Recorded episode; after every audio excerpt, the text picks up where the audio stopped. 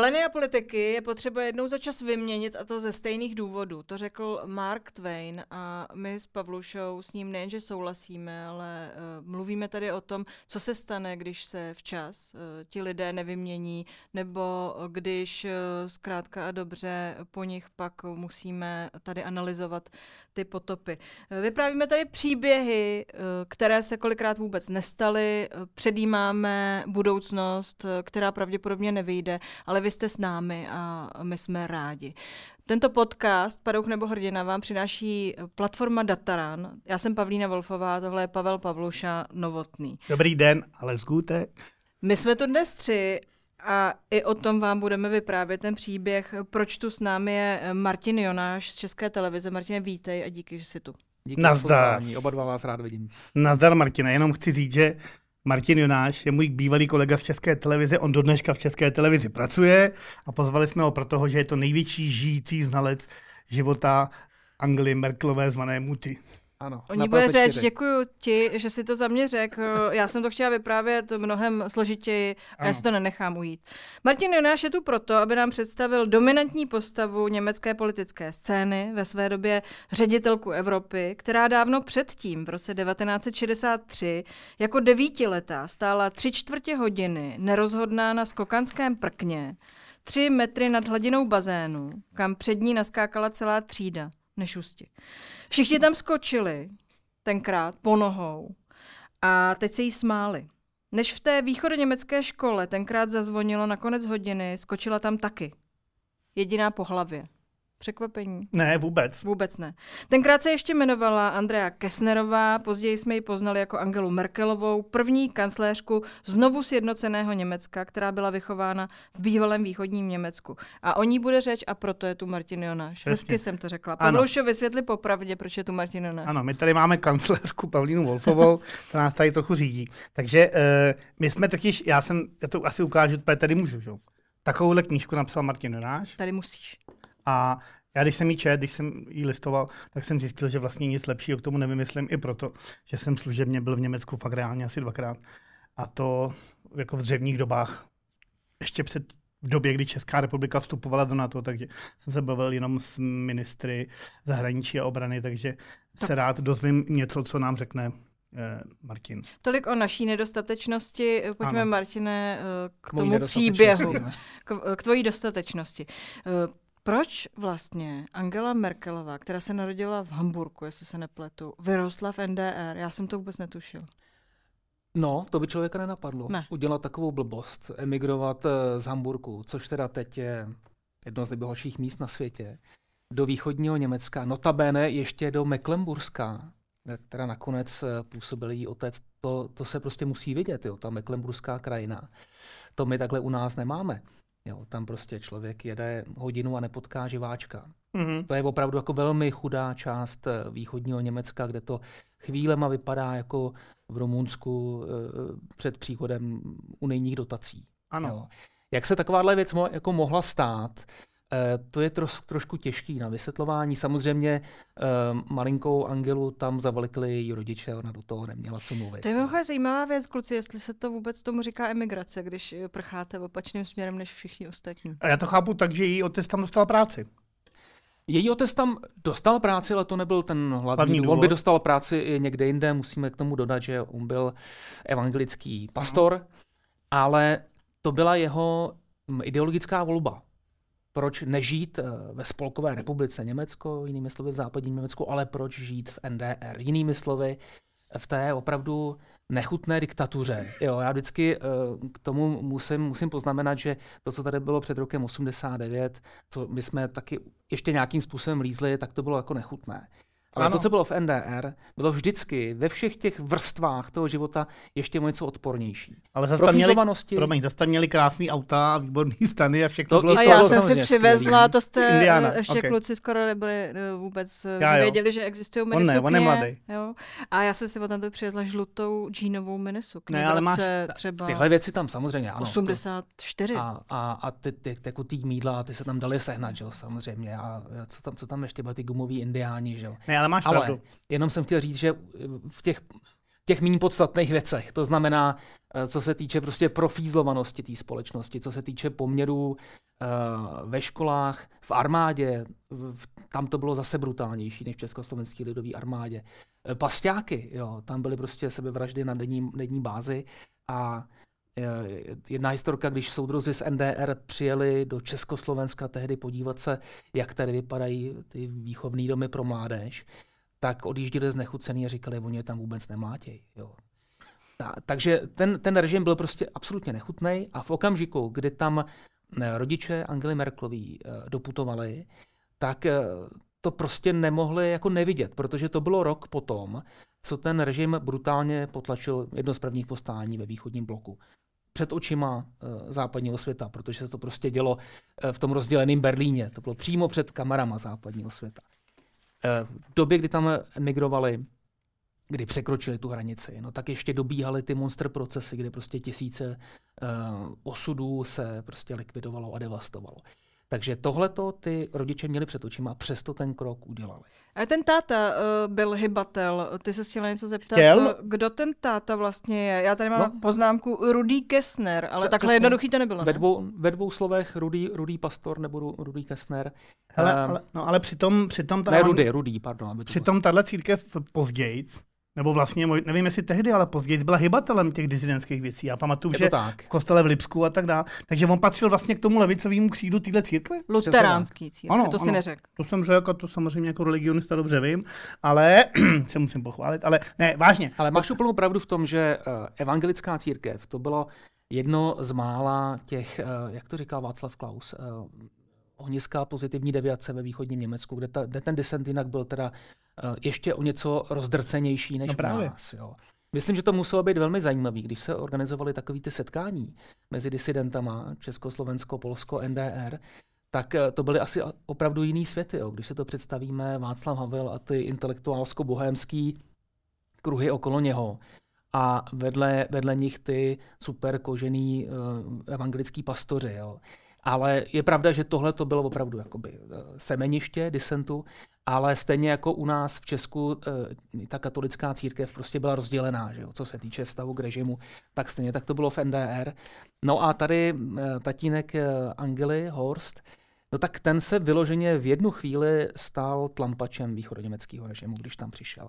Jo, jak to pochopit? Jo? Ono to není tak úplně jako jednoduchý, ale Uh, ono to asi nebylo tak, že on by tak miloval NDR, že by tak miloval ten režim. Já si myslím, že on do konce života trpěl obrovskou averzí k tomu, co označil, nebo co chápal jako režim v západním Německu. A teď si to zkusme jako představit. Teda je necelých deset let po válce, ta země je ještě v troskách vlastně do, do značné míry. Eh, všichni mají ještě v paměti ty nacistické hrůzy, ten popel v těch koncentračních táborech, když to, když to trošku přeženu, tak je ještě vlastně zvířený. A ve stejné době, teda v západním Německu, vládne Konrad Adenauer. Ve stejné době, když emigrují Kastnerovi do východního Německa, no tak Německo západní vstupuje do NATO, obnovuje armádu. A pro některé kruhy, ke kterým Rudý pastor patřil, tak tohle byl doklad toho, že se vlastně nacismus vrací. A on se tohohle pohledu na západní Německo nikdy nezbavil. A co je eh, vlastně úplně charakteristický a možná do nebe volající v okamžiku, kdy jeho dcera dosáhla té obrovské mety a stala se první kancléřkou v německých dějinách.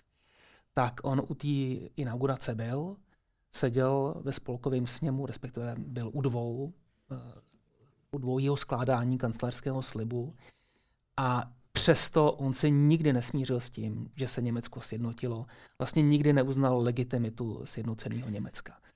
Takhle já, byl zarytej. Já budu citovat z tvojí knížky. Píšeš tady o něm a o té době, kdy uh, byli v NDR. Působení otce Angely Merkelové v NDR nebylo černobílé. Stal se sice v jisté době hlásnou troubou režimu, postupně ale ze svého nadšení vystřízlivěl. Není známo, že by někoho udal a jeho samotného takřka nepřetržitě sledovala tajná policie štázy. Manželka Herlin nesměla vykonávat milované povolání učitelky angličtiny, doma malou Angelu znovu a znovu nabádali k opatrnosti. To musel být docela mazec. Eh, ta uh, paní Kessnerová tedy uh, uh, úplně vyhraněná?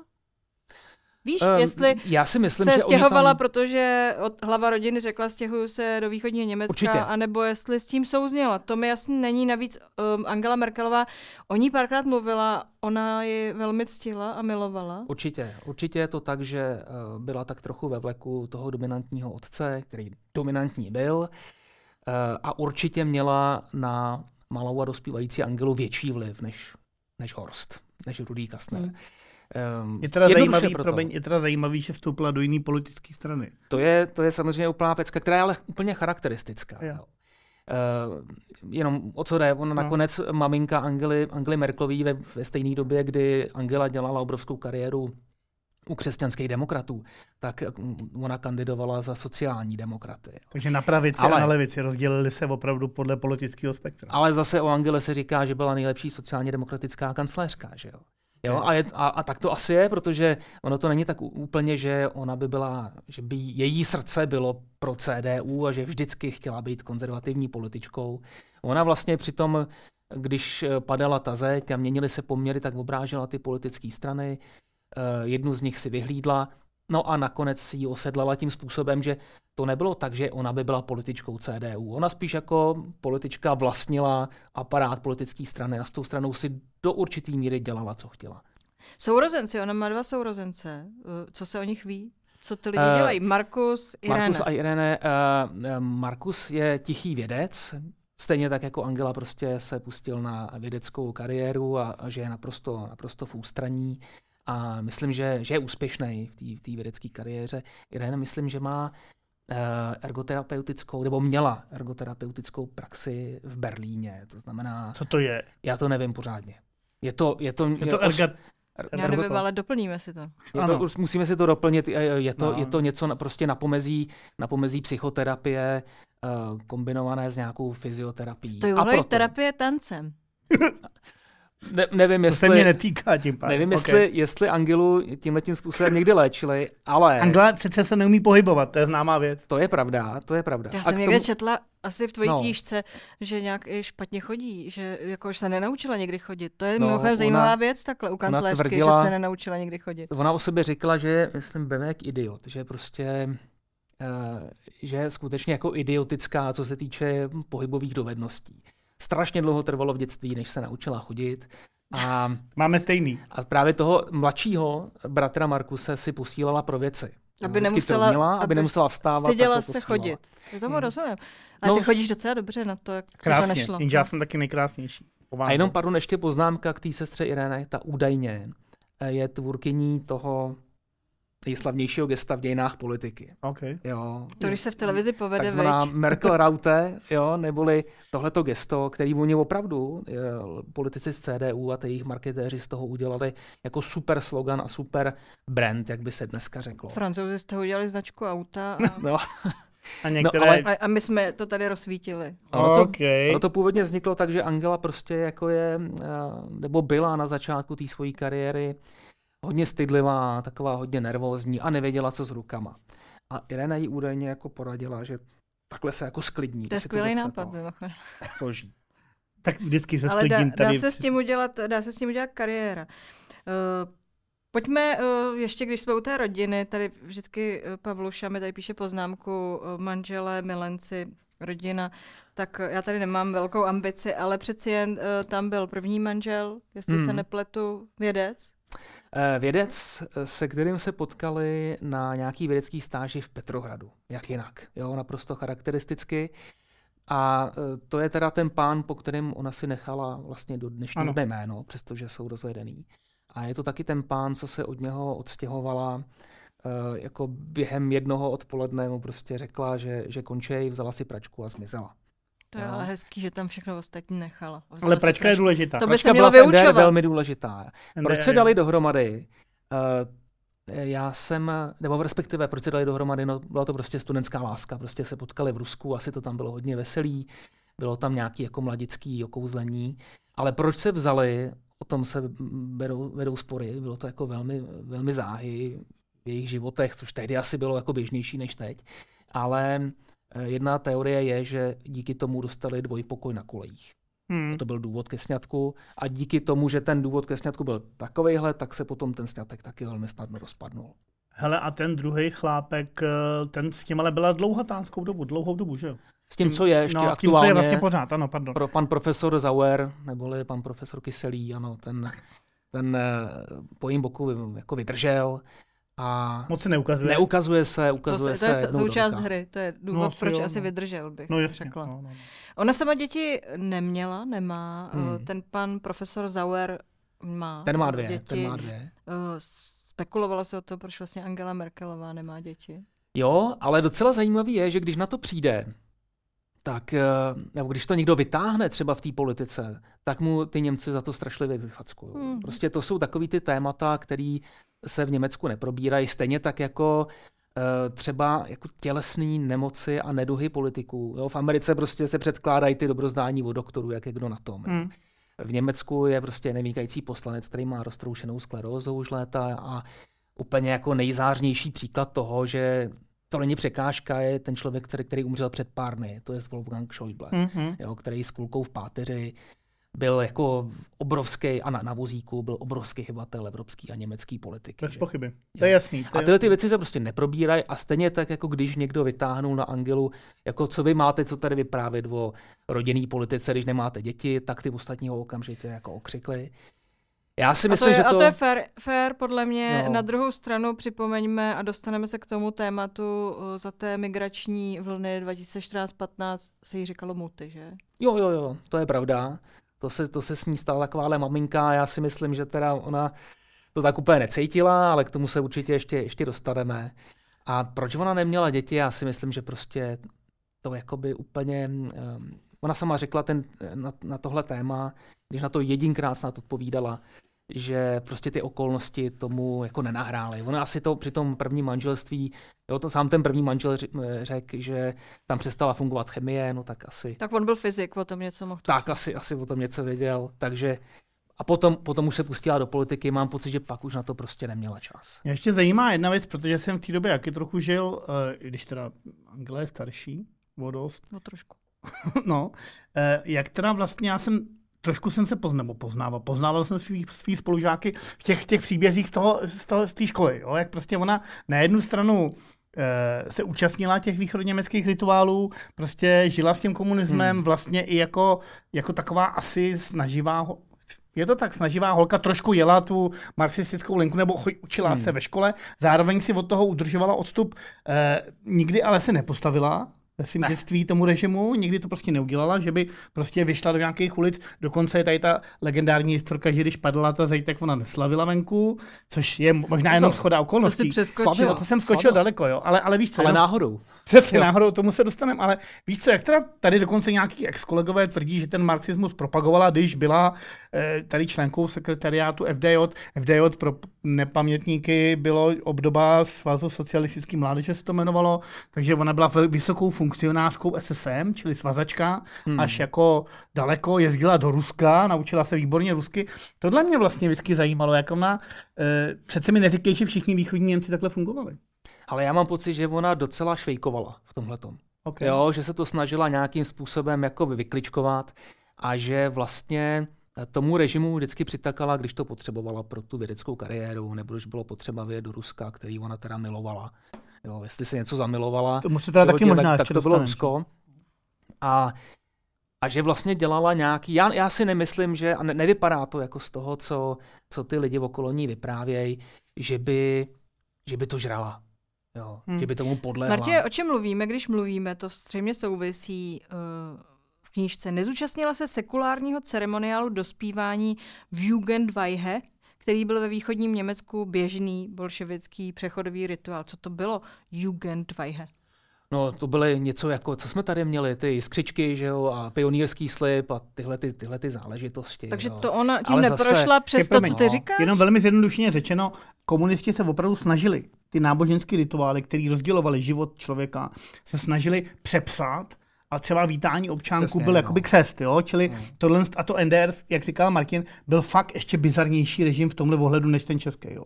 Takže oni vytvořili, já jsem se na to koukal, co to je, opravdu prostě tam ty lidi v nějakých 13-14 letech nastoupili a znova jakoby přísahali věrnost tomu komunismu podobně jako je běžmování nebo konfirmace v církvi, ty jsi, ty jsi pokřtěná a když už jako víš, o čem mluvíš, tak znova řekneš, já jsem křesťan, tak něco podobného, což mě je úplně, říkám, oni no, byli dál než my, my jsme nic takového neměli. toho nezúčastnila. Ale se toho nezúčastnila. Ale já jsem se taky nezúčastnil pionýrského no, slibu, nějak jsem tomu vytečkoval, no. ale zároveň bych jako se neoznačoval za disidenta kvůli tomu, že jo. No. Jo, to jsou, a já si myslím, že, um, že to prostě ani nebylo zase nějaký jako zásadní akt odporu, jo, že prostě ona, ona skutečně byla v té šedé zóně a zase jako jí slouží ke cti, že o sobě prostě otevřeně řekla, já jsem prostě nebyla hrdinka. Já jsem se tomu režimu nikdy otevřeně nepostavila. Pak je zajímá ta uh, ruská stopa, oba popisujete tu její afinitu k tomu Rusku, taky se tam vdala poprvé, takže asi s tím má ty pozitivní uh, zážitky z, té, z toho no. prvního no. zamilování. V roce 70 nastoupila na vlak přátelství do no, Moskvy. protože ona vyhrála celoněmeckou, teda celovýchodoněmeckou uh, ruštinářskou olympiádu. Takový ten Puškinův památku. V roce ona nebyla druhá nebo třetí, ona byla, ona byla číslo jedna v celém východním Německu. No a pak právě jela tím vlakem S čím to vyhrála? Už to já nevím. Jakou to, to, to pásí, mě by to hrozně zajímalo. Nevím, to je, a to je podle mě spíš jako jazyková soutěž. To byla jazyková soutěž. Že to není no, jako no. jedna báseň. Puškinův to památník, tam se recitovali to básně. Citační. Tohle to, bylo byla, vážně. To bylo jako, jako máš matematickou olympiádu, myslím, no. jak máš matematickou olympiádu, byla taky ruštinářská olympiáda, že normálně jako bavili to se. ona vyhrála. To ona vyhrála. No, Pak jela tím vlakem přátelství, což asi musela být taková jako docela divočina. Myslím, že si tam docela užili mladí, tedy soudruzi.